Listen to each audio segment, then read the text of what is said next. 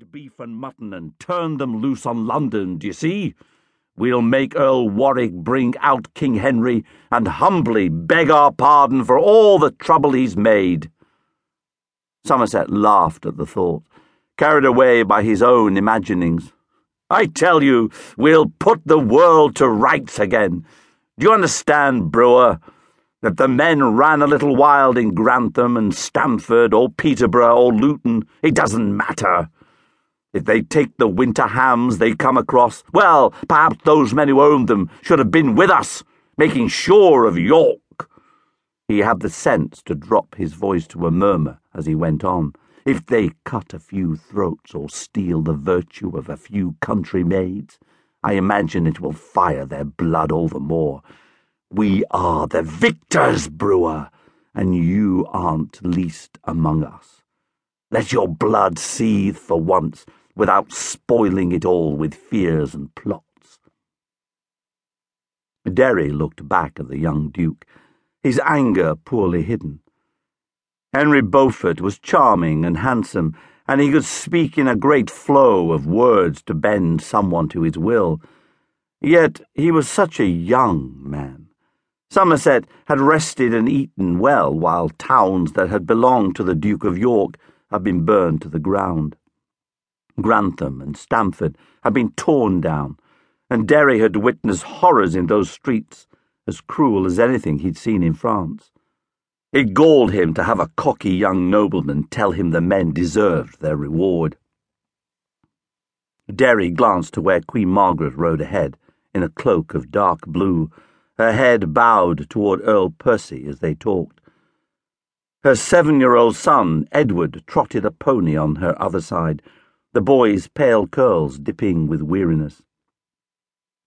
Somerset saw the spymaster's glance and smiled wolfishly, confident in his youth compared with the older man. Queen Margaret wants her husband back, Master Brewer, not to hear your womanish concerns over the conduct of the men. Perhaps you should let her be the queen, eh? In this one instance. Somerset took a breath to throw back his head and guffaw at his own humour. As he did so, Derry reached down to the man's boot and gripped the shank of his spur with his gloved hand, giving a heave.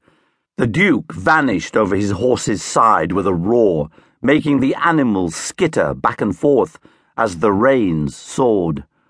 One ducal leg pointed almost straight up to the sky, and Somerset struggled madly to regain his seat. For a few stupefied instants, his head jogged along with a good view of the horse's leathery genitals swinging below. Careful there, my lord, Derry called, prodding his own nag to trot a little distance between them. The road is most uneven. The greater part of his irritation was at himself for losing his temper, but Derry was infuriated at the Duke as well.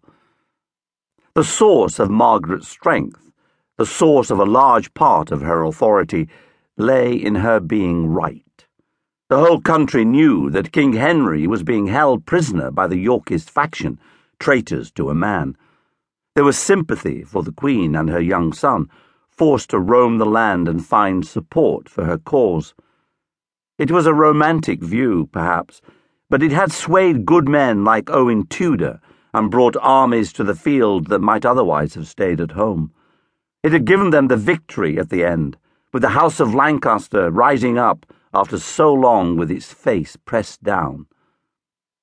Letting an army of Scots and Northerners murder, rape, and loot their way to London wouldn't help Margaret's cause or bring one more man to her side. They were fresh from their triumph, still half drunk on it, they had all seen Richard Plantagenet, Duke of York, forced to his knees and killed.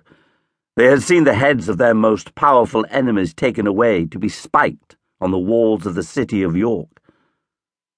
For fifteen thousand men, after the rage and wild panic of battle had settled, they still had the victory like coins in a purse.